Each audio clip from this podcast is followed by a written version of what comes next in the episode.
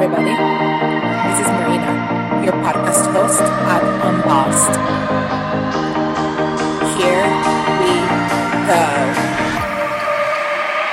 At Unbossed, I interview amazing women in underrepresented fields. There is so much woman power in the world that I want to provide these women a platform to tell their story. Please connect with us at www.unbossed.io and please consider supporting by sharing, liking, and commenting the podcast. Tell all your Netflix friends and family about it.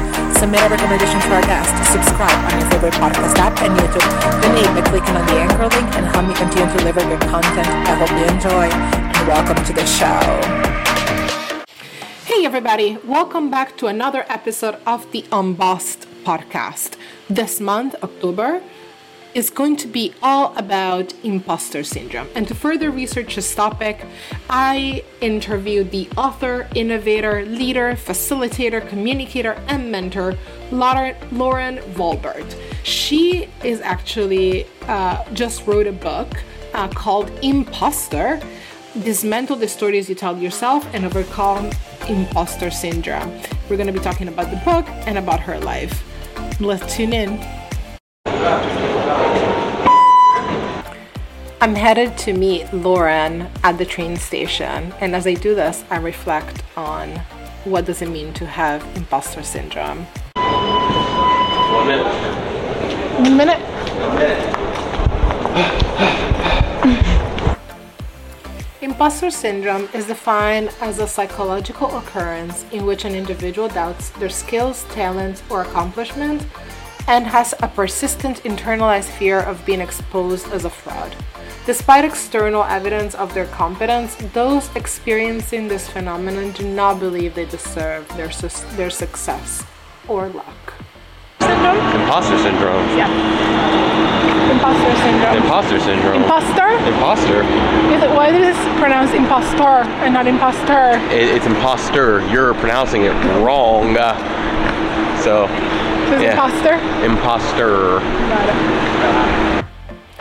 I myself have experienced a fair amount of imposter syndrome throughout my career, and I feel like I still do experience imposter syndrome sometimes, especially when um, I am encountered with big challenges.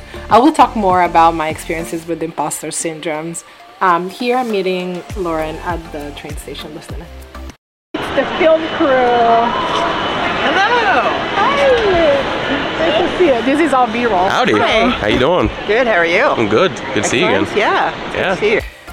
We're headed back to my house from the train station, and as we converse about imposter syndrome, we realize that it's um, everywhere, right? Whether it is Lauren writing a book or me doing my podcast, uh, sometimes we feel imposter syndrome in the most random place.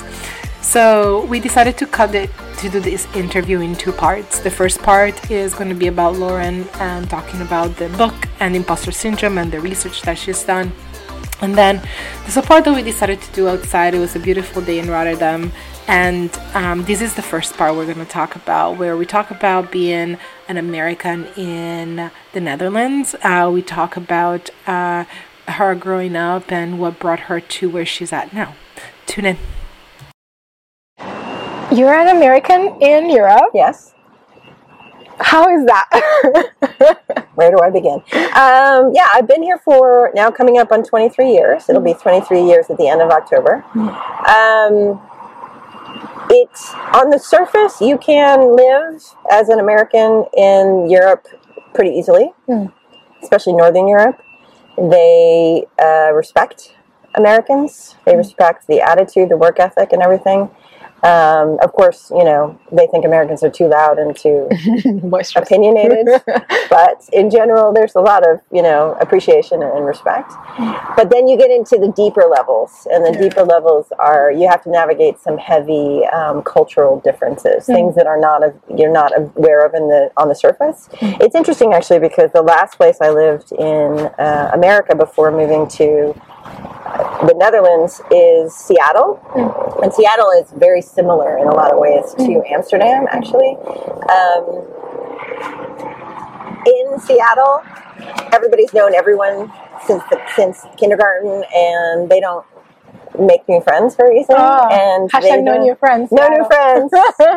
Um, and so, you know, it's very hard to kind of break into uh, a friend group or, you know, make new friends uh, when you move to Seattle. And I had that experience. I was there for seven years and only really started to have friends once I had colleagues, you know, once I started working with people. Um, I had the same experience here the Dutch tend to make friends in again in kindergarten or very young, and then they keep their group of friends. And the first question they g- generally tend to ask me when I first moved here was, "And when are you moving back?" not in a rude way, not like "fuck off," rude, you know, move back, but uh, in a way of like, "I'm not going to invest in you if you're only here for a year." Mm. I asked Lauren, "How is business different in Netherlands versus America?" Yeah, the, the the speed of business is probably the biggest kind of cultural difference mm. um, when you move here from a from a business standpoint.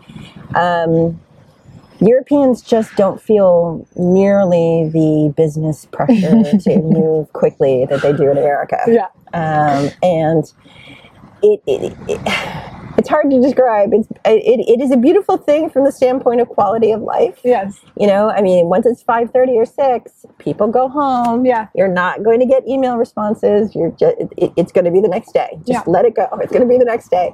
Um, that's changing. That is changing mm-hmm. because mm-hmm. a lot of people here now are working for international organizations, and you know they are expected to be online for stuff that happens in the U.S. later, etc. But in general, um, business happens between you know 8.30 and 5.30 and that's it. 9.30 10 yeah maybe. I was being generous. I was being generous. Uh, and they uh, have a late start yeah here. yeah they do actually. Um, so you know the more you hype it the less valid it seems to them. And that was a hard lesson to learn because i remember i moved here. I was i was moved here for a job uh, with a PR agency that was based in Seattle. And in the first six months, man, oh man, I learned it hard. It was just literally, you know, doors oh. in my face.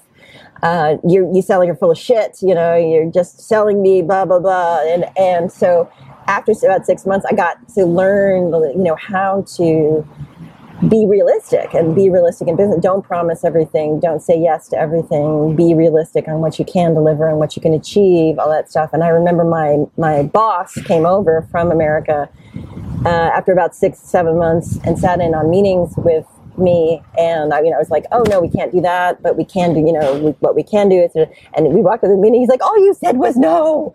all you said was that we couldn't do stuff. And I'm like, I've learned that's the only way to get them to, you know, to trust you. Yes. And to want to do business. To understand you. the boundaries. Right. To get to those boundaries, to get to the no. I think there's a book about that. Yeah. Get to the no, and then from there is an opportunity. You wrote about that. I did. Yes. I did. Get um, to the um, no, and I really feel like, uh, again, I, my most ex- my experience in business is mostly with Northern European people, but Northern European people no is an opening bid. Yeah it's not a closing bid. Yeah. Um, you know, Americans almost never say no. Yeah. Um, they'll be like, "Oh yeah, totally sounds great," and then ghost you. You know, yeah. they'll never say no. Yeah. Um, Europeans are like, "Nope," and then you know, wait for you to come back with some more stuff. Yeah. Uh, and I think that's a thing that Americans need to really. It's very jarring to them because they're like, "Oh God, they said no." I'm like, "Oh no," but it means it means come back with yeah. a different thing. Tell me more. yeah, yeah. um, so yeah, that is that's a very big yeah. uh, cultural difference, um, and that you have to just kind of navigate and get through. Listen to Lauren speaking about imposter syndrome growing up. I grew up uh, on the East Coast, um, New York, New Jersey, um, Philadelphia, near Philadelphia, and um, I was extremely loud, and I was extremely um, chaotic. I had really? yeah, oh yeah. That is hard to believe. Oh yeah, knowing you now. Oh wow. Um, I had undiagnosed ADD. Okay. ADHD at the time, and so I was I was tall and weird and loud and creative as hell and everything was a play. I, I, I wanted to act out, you know, act things out all the time and dance and sing and I was performing all the time. Nice and um, yeah, just really was high, high, high energy. And then? Um, I got that beaten out of me actually, uh, really a lot because uh, we moved around a lot growing up, and I was bullied a lot. Um, and that's also why I really, you know, learned the effect of bullying on people and the imposter syndrome that it gives you. Uh, I really thought it was me. I thought I was the fucked up one. I really thought I was the screwed up one for a very long time. And then it has taken me a long, long time to realize that my weirdness is the best thing about me. Yeah. But that's, I mean, that's only been in the last 14 years or so that I've Yeah. really, I've really figured that out. You know, like moving around for me, I don't know if you had this experience, but when it, it, it interestingly enough, I don't know if I've ever shared this on the podcast, but I lived in Europe, in Italy, and then in Dominican Republic, and because of the racism in Italy, I was never considered to be a cute girl or the hot girl or whatever.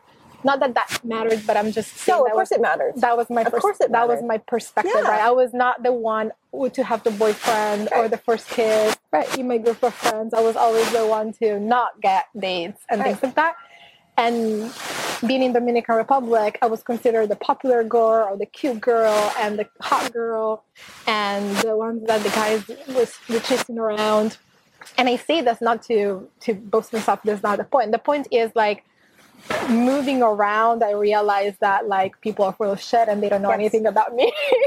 This is it. This is it. and I was like, how I being the same person, Right. oh, that's way. How I being the same person get so many different opinions about myself. Exactly. Like I'm not gonna believe any of them.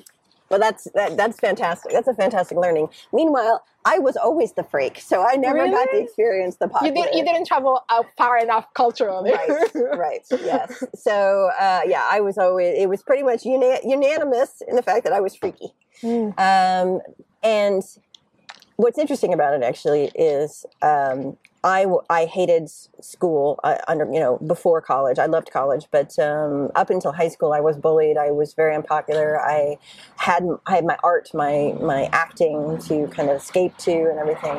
And then I moved. I moved so far away. I I just got out of that area and I went to Europe, and I've never looked back. And I think I'm hugely glad that I kind of pushed me away. My brother, super popular Yeah. captain of the football team. Yeah. Super, had lots of friends in high school, very popular. Lives 15 minutes away from, from where he went to high school. Where we went to high school. I think there's an entire book in, you know, just in that. Yes. Because, I mean, it's, there's nothing wrong with that. But I, I kind of feel like the more that you were, you did not fit in in pre-college experience, the more you are almost forced to define for yourself who you are and what you I want to feel be. that. I feel that a lot. Yeah. Yeah. And so I, I, as an adult, looking back, I'm now, you know, glad that I was pushed Mm. to get away in that way, get away from kind of a high school self. Um, but at the time, it sucked. it was terrible. But yeah. And then I went to college and I was like, oh my God, oh my God, you mean me being Me? weird is a great thing? Yes. And like I can I have- do whatever I, have want? things. Yeah. I have uh what is it, skills? I have skills and I can like learn things and nobody thinks I'm a nerd for wanting to learn. Yeah, all of that. I went through all the fields. Aw. Yeah. That's really great. I, I think like I have I had a similar experience um, in terms of like like you said like because because I felt like I've never fit in anywhere. I was forced to make my own I don't know island or something or right. find my place. Right. And even now, I feel like no place is my place. Mm. I am my place is where I'm at. Mm. So I make my place wherever I am at. Right. Um, As long as that works for you, that's great. yes. I mean, that can flip on you and become very lonely um, if you let it. If you. Oh no, I, I don't mean it in a lonely way. I mean it in like um, almost empowering. Like you can make any place your own. In that way, Well, I mean, you have moved countries now, I have. so I've moved many countries. right.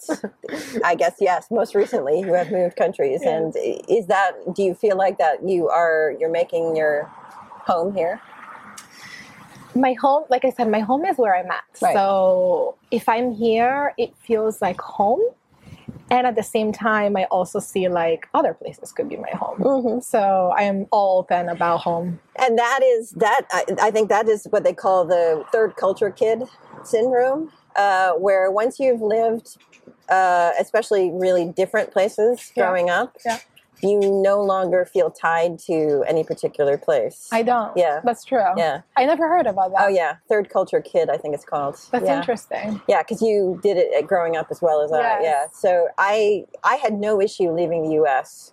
at all because I had never felt there was no place that was home to Yeah. me in the U.S. and I just wanted to go to a place where, you know, the outside matched my inside Yes. a lot more than it did in the U.S. and I found it here. You know, Nice. that's what I found. I found like oh in general, you know, very generally, the social system, the the the way that people behave, their belief systems are generally aligned to mine, and that feels that feels like home to me. That feels nice. yeah, it's Definitely. it doesn't. I don't. I don't. I can't live. I don't understand cultures where people are judged on their outsides. I don't fundamentally. Mm. I mean, I know that sounds. I'm a white person, so that sounds like bullshit. But I really don't. I don't understand it. I can't. It, I can't grasp it. Why? Why people would behave that way? I guess. I mean, you know, I was judged on my outside as much as I there was no racism. Obviously, I'm white. But you know, I was a freakish, tall, you know, hyper child, and so I did get judged, and I would never. I cannot imagine inflicting that on Yeah. anyone else. Yeah. Kids are hard. Kids are, Kids are kids, kids are are so mean. and they're only so it's only getting worse. I thank so- God that I grew up not in a time of social media. You moved a lot around the states growing up, Mhm. and you were weird in your own way, fantastic, doing your own thing. Um, talk to me about like uh, growing up, like your parents and your influence, and maybe how does it uh, reflect into today and the work that you do? Right. Maybe. So um, my mother was she she stayed at home through most of my growing up, but she was extremely. They were both very political, very politically active. Worked on a lot of Democrat Democratic candidates' campaigns, and my mother was very very active in the NOW movement, uh, which uh, the National Organization of Women, trying to pass the ERA, the Equal Rights Amendment, um, which was very significant in the 70s up until the 70s That's it- really cool. yeah it was not even possible for a woman to have a che- have her own checking account I remember. And no, I remember reading about Right. it. Sorry.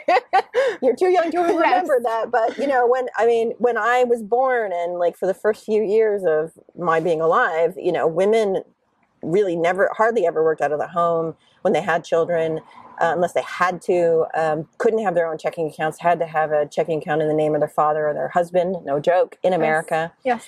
um, you know, didn't have credit, didn't have any quite literal bank credit, did not have Yeah. any of the financial and economic tools.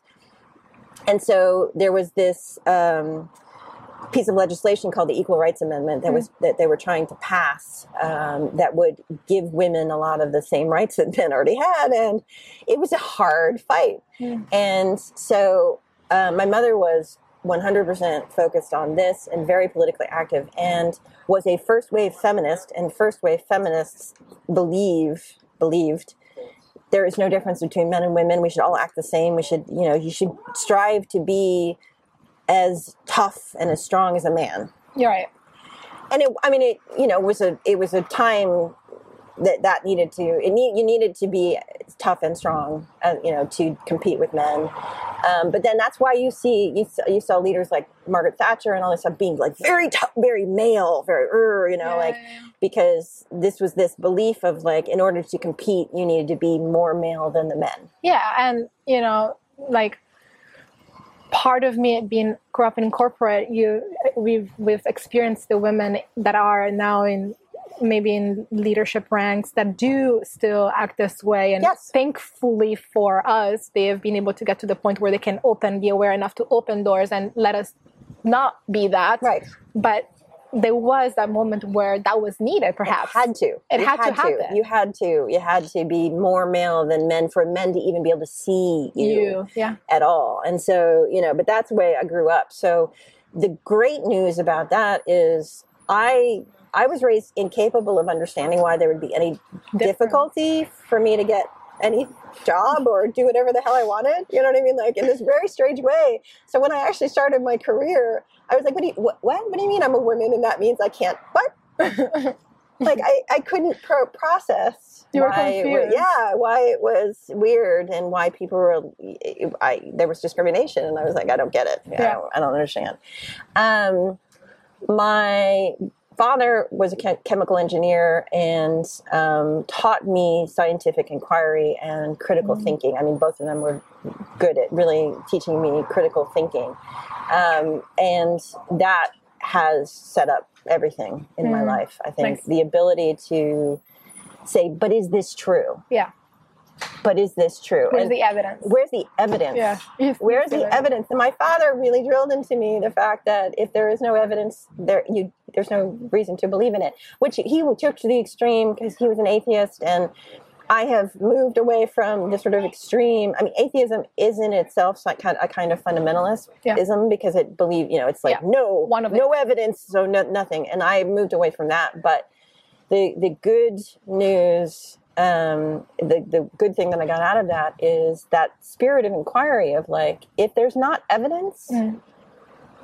then it's up for debate is there's- an opinion. yeah, then it's an opinion then it's an opinion then we cannot make any final statements about it and i think the I think so much of the problems in society today are because we are not we we have moved away from teaching children critical thinking skills and the ability to really question everything that they're taught and that they see and that they learn. Um, it was very very convenient societally for a while for people not to be critical thinkers. Yeah. You know, and that but that is how fascism happens Yes. because you know when when people take automatically take what you're telling as the truth you can control them Correct. and that is how people have been controlled Yes. And so i think that they're reaping what they sowed in a way they didn't anticipate i'm speaking specifically of the american government when i say that We were all referring to Right. it inside. Right. um, I mean, but you're even seeing it here as well. It's not uh, Europe is not immune to you know that kind of lack of critical thinking amongst certain people. Um, you know, it's when they're exp- when you're exploiting people's lack of critical thinking skills. Again, not taught, not that they can't operate that way, but they've never been taught, and fear because the world is changing. Um, you can make them do anything, Yes. and that's where we're seeing the problems now. Yeah. And so I am really grateful that my parents taught me real critical thinking skills and enabled me to do that.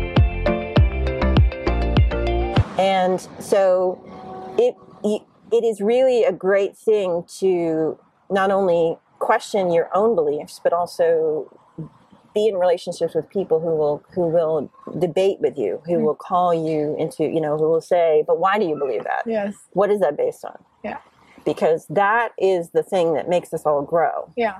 The beautiful thing that you've mentioned a few times about parenting, I think, as well, is that um, I think children have when when there is an environment that allows for it, they have the innate ability to reflect all those things back to you. Right. Yes. and as a mom, I can tell you, my children are the best at pointing out all my holes and my flaws, and I have to stare them in the face and reflect on those through them, through their as a mirror, right? The the and have to like I'm presented with myself almost through their eyes. Yes. Um, which has been an experience in its own. Yes. Um, Yeah, and that is that is a core part of ch- of a child's development is Yeah. defining the world around them, and actually, it's a key part of specifically of development away from the, the dependence on the parent. Here we talk about working on yourself. So, growing up in your career, was that something that you were aware of? Imposter syndrome, you had the feeling of being weird, or was that part of your progression as a professional? Yeah, it's really interesting. Um, I it's it's very black and white. In my career, I had very little doubt. Very little doubt. In my interpersonal relationships with people, I had a lot of doubts. Okay. Um, I was very afraid of other people. How is that? Work. work? Yeah. I don't know. It just it did. Um i w- when it came down to the things that i knew how to like i that i was good at i had no doubt no doubt. Yeah. i believed in my ability to communicate. I believed in my ability to write. I believed in my ability to you know get up on a stage and perform. I like there were certain things that i knew i was good at. Yeah. and I had no doubt. Interpersonal relationships was something I really struggled with for a lot of my life. Um, and I think it was, it is fundamentally comes down to the fact that um, I was very, very stressed about what people thought of me Yeah. and very, very stressed about.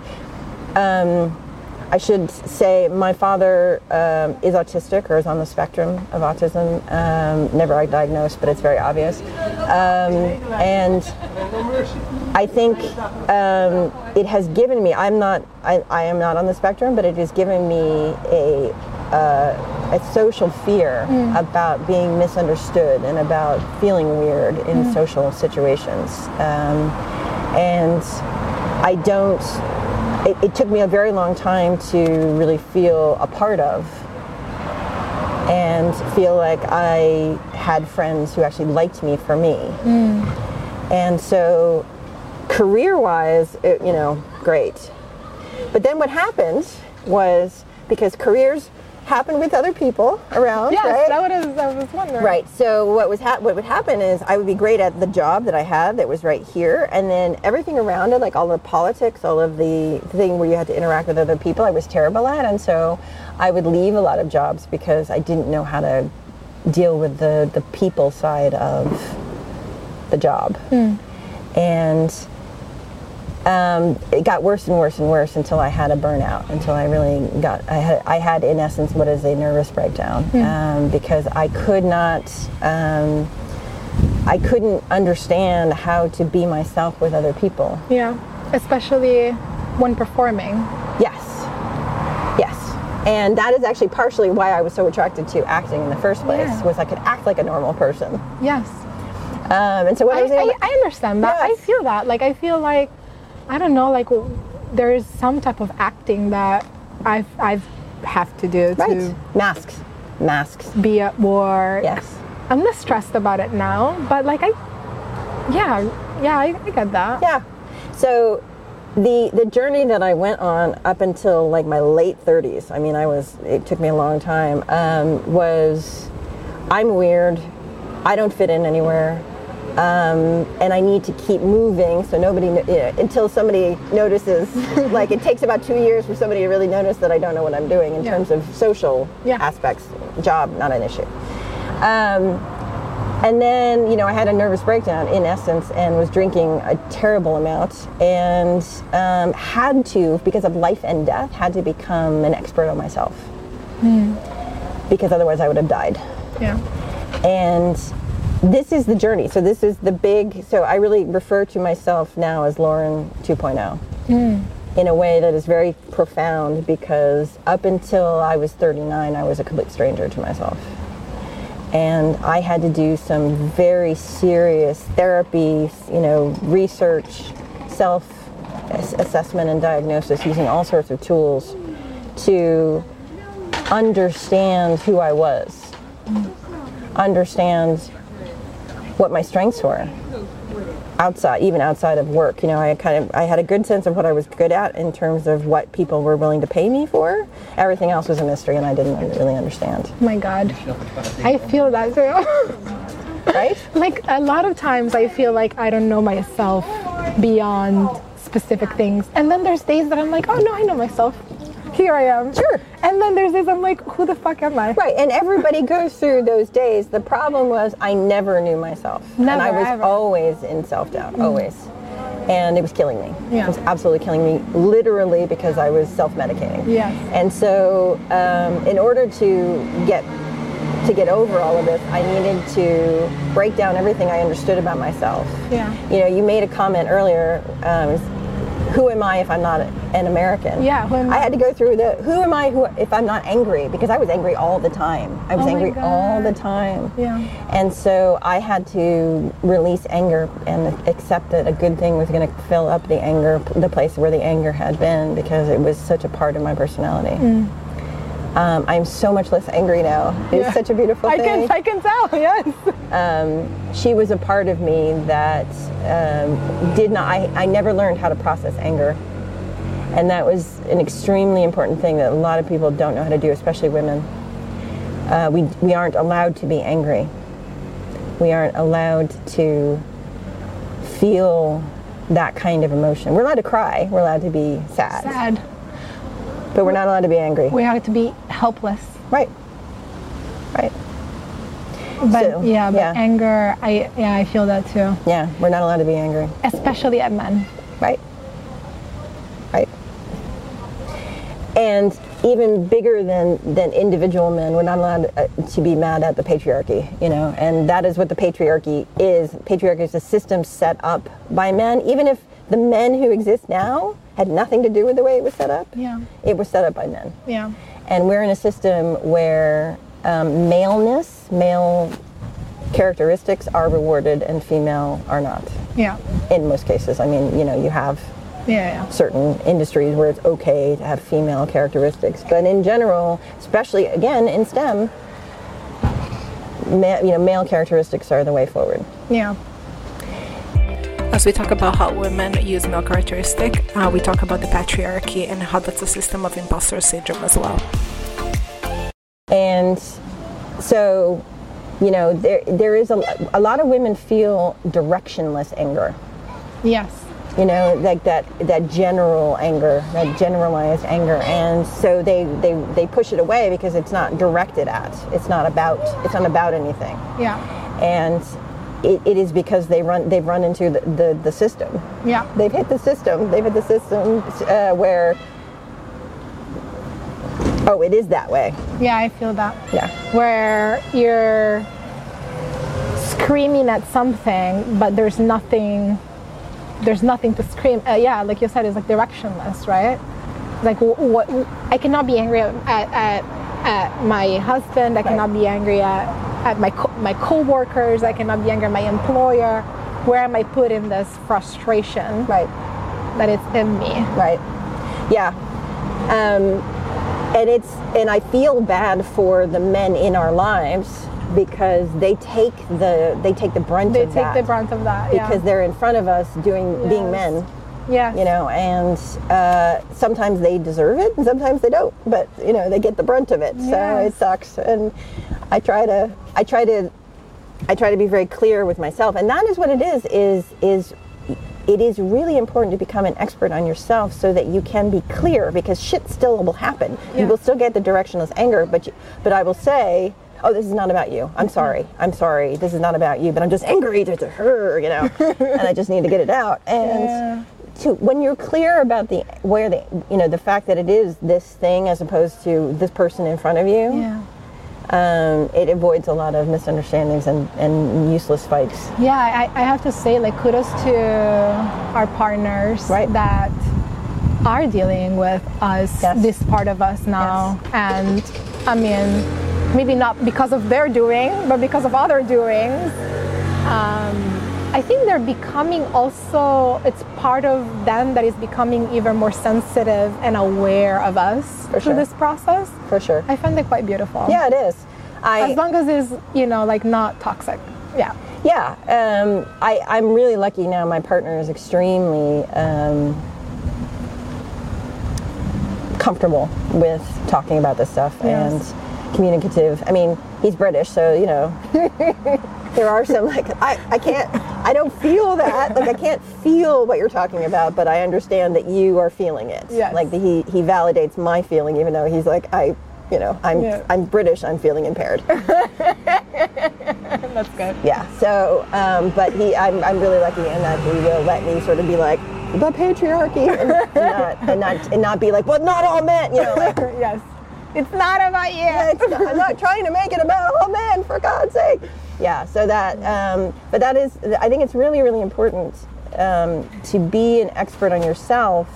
So, what is in store for Lauren 2.0? Yeah. What are we doing with the book? Where are we taking it? Yeah. So the book actually started from an idea of an, I, some ideas for workshops. So Okay. what I actually want to do is get into workshops with Nice. with people um, and start working through the shit because It is shit to Yeah. work through. yeah, um, a book is great, and a book is a, is a kind of a um, a way to start the conversation. But it's hard work, man. It it is hard work, and I don't really expect anybody to sit down and do the exercises in the book by themselves. Like it is, a, it's there. A lot of the exercises are there and can be done. They can be done, but it is difficult work. And I want to do this stuff. I want to do this. This is what I want to do. In partnership. Yeah. With with with groups of groups of people. Yeah. Um, so the next step for me is once the book comes out, um, November 9th, uh, it will be the opening of a conversation uh, to get people into workshops. Love it. Yeah. We're going to be looking forward to that. Yeah. And I'm probably going to need this too. Love it. Let's do it. I would love it. Thank you so much for coming on the podcast. Thank you for I will put all of the links to Lauren's website, her book, um, and anything else, uh, her social media, and anything else that she wants to share with the audience. Thank you for coming. Thank you This was lovely. Thank you.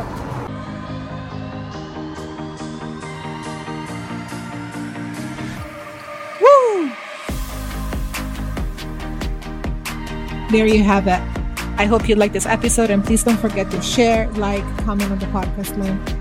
Tell all your Nexus friends and family about it. Submit a recommendation for guests at www.unboss.io. Subscribe on your favorite podcast app. Donate by clicking on the anchor link and help me continue to make great episodes. You can find all this information on www.unboss.io. See you next time.